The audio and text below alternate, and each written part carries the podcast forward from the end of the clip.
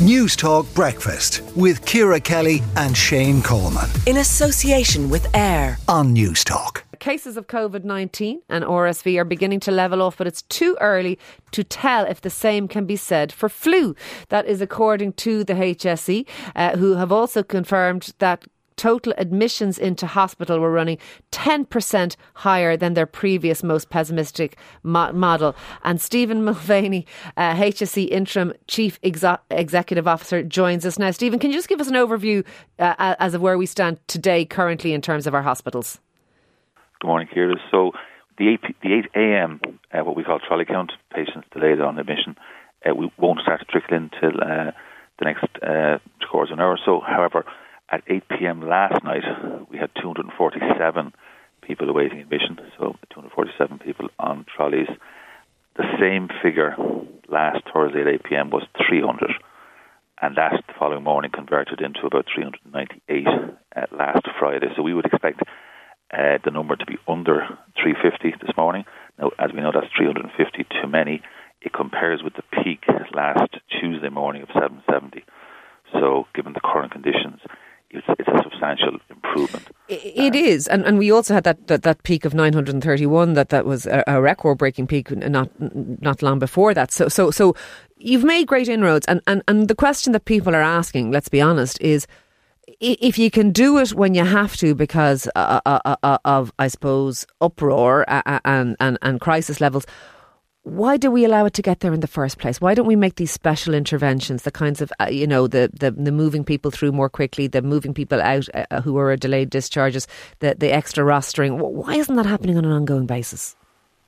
It's clear, so it's, it's a fair question. The first thing, that the why it's happened, obviously, is because staff have pulled together and responded as they do to what we see as a clear patient safety issue and other stakeholders, including general practitioners. So the whole system response, the additional focus, is what's made the difference.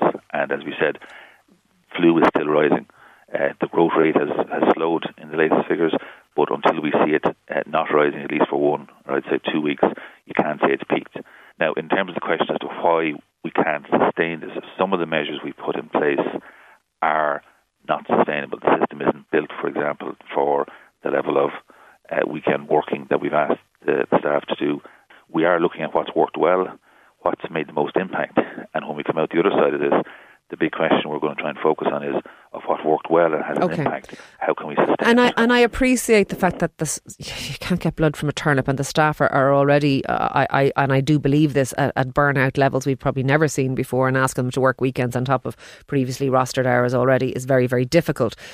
But if it is a case of, of, of additional staff has made this different and those rosters, is it then just we we need to push for recruitment we need to push for retention we need to we need to structure it a little bit differently so we have those greater numbers? Because it looks from the outside looking in like we're throwing money at this situation in health. We're not getting kind of the improvements we want. But when there was more bodies on the ground as in staff bodies it did make that difference. Uh, you know is this showing us a path a, a way out of this I think here, as you said, first of all, we, we do have to, and I do acknowledge and thank all of the staff for those efforts. Many of them. How, how long more will they be being asked to work weekends on top of, of routine shifts?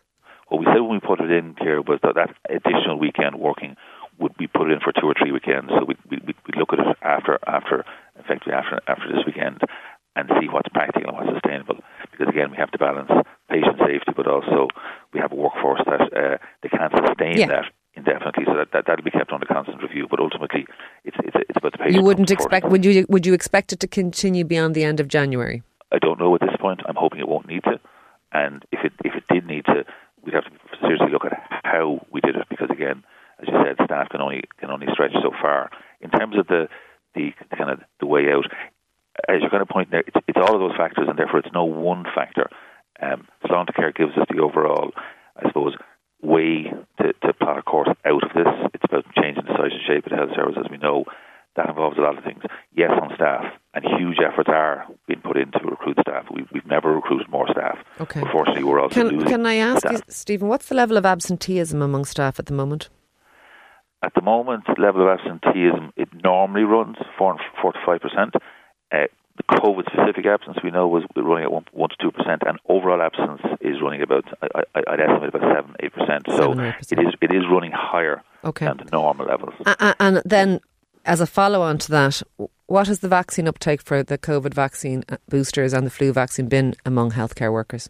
So that's probably the most concerning issue that we would have. Um, data is difficult to clear. So there 70,000 healthcare workers using what we call the COVAX system, the system set up during uh, the pandemic, have been vaccinated. Now that's 70,000 who've declared themselves as healthcare workers, of which is about 290,000 registered.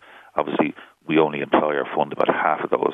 So okay. uh, establishing which it is is difficult. So that's the most concerning one. The message for obviously all staff is we encourage get vaccinated. It's never too late. Well, why is uh, it not mandatory for, for, for, uh, considering we have we have we have absenteeism, which uh, I presume much of it is sick leave, and some of it is people isolating due to things like COVID or or too sick to come in because of things like influenza A.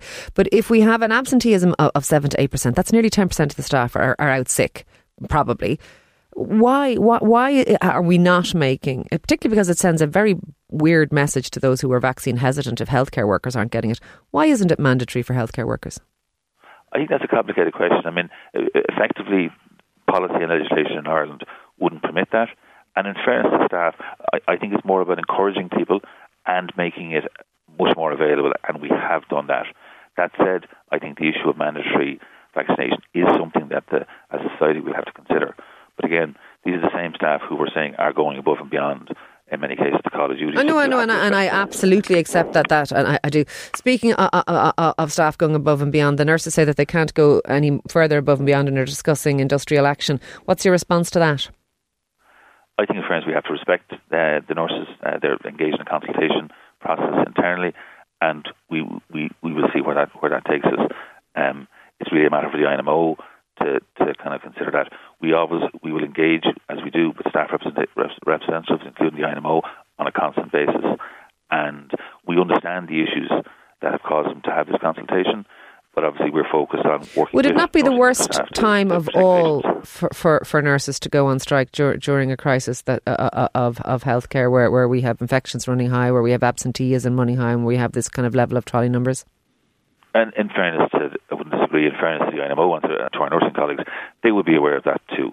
Um, and I've no doubt that'll feature in their consultation process. And again, we should respect their their kind of right to actually consider these issues when they know their, their members are under pressure. Lastly, can you outrule further spikes in, in, these trolley numbers? We've, we've brought in these special measures. You have, it, it seems, largely gotten things under control in, in, in terms of all of this. Is that is that the end of these, these high numbers, or, or, or is it too soon to say? Too soon to say. But what I would say is again, what we've what, what has happened is as a result of everybody's efforts, including all the staff, which we which we acknowledge, we have to accept as well though. If if this morning is let's say 350 or less, which is less than half of what it was on, on that Tuesday peak, it's still 350 too many, which brings us back to, to your earlier point about we do need to plot a way out of this. Care gives us that. It is about investment, and government has and has taken kind of a, a very definite commitment to invest. It's also clear, as we know, about improving our processes and how we work together. Now, just to be clear, that's not about asking staff to work harder, faster, or longer, because they already do that. It's about looking at the processes, including okay. with staff and patients, to see what steps can we take out that right. have no value for patients. Stephen Mulvany, HSE Interim CEO, thank you for speaking to Newstalk Breakfast. Newstalk Breakfast with Ciara Kelly and Shane Coleman. In association with AIR. Weekday mornings at 7 on Newstalk.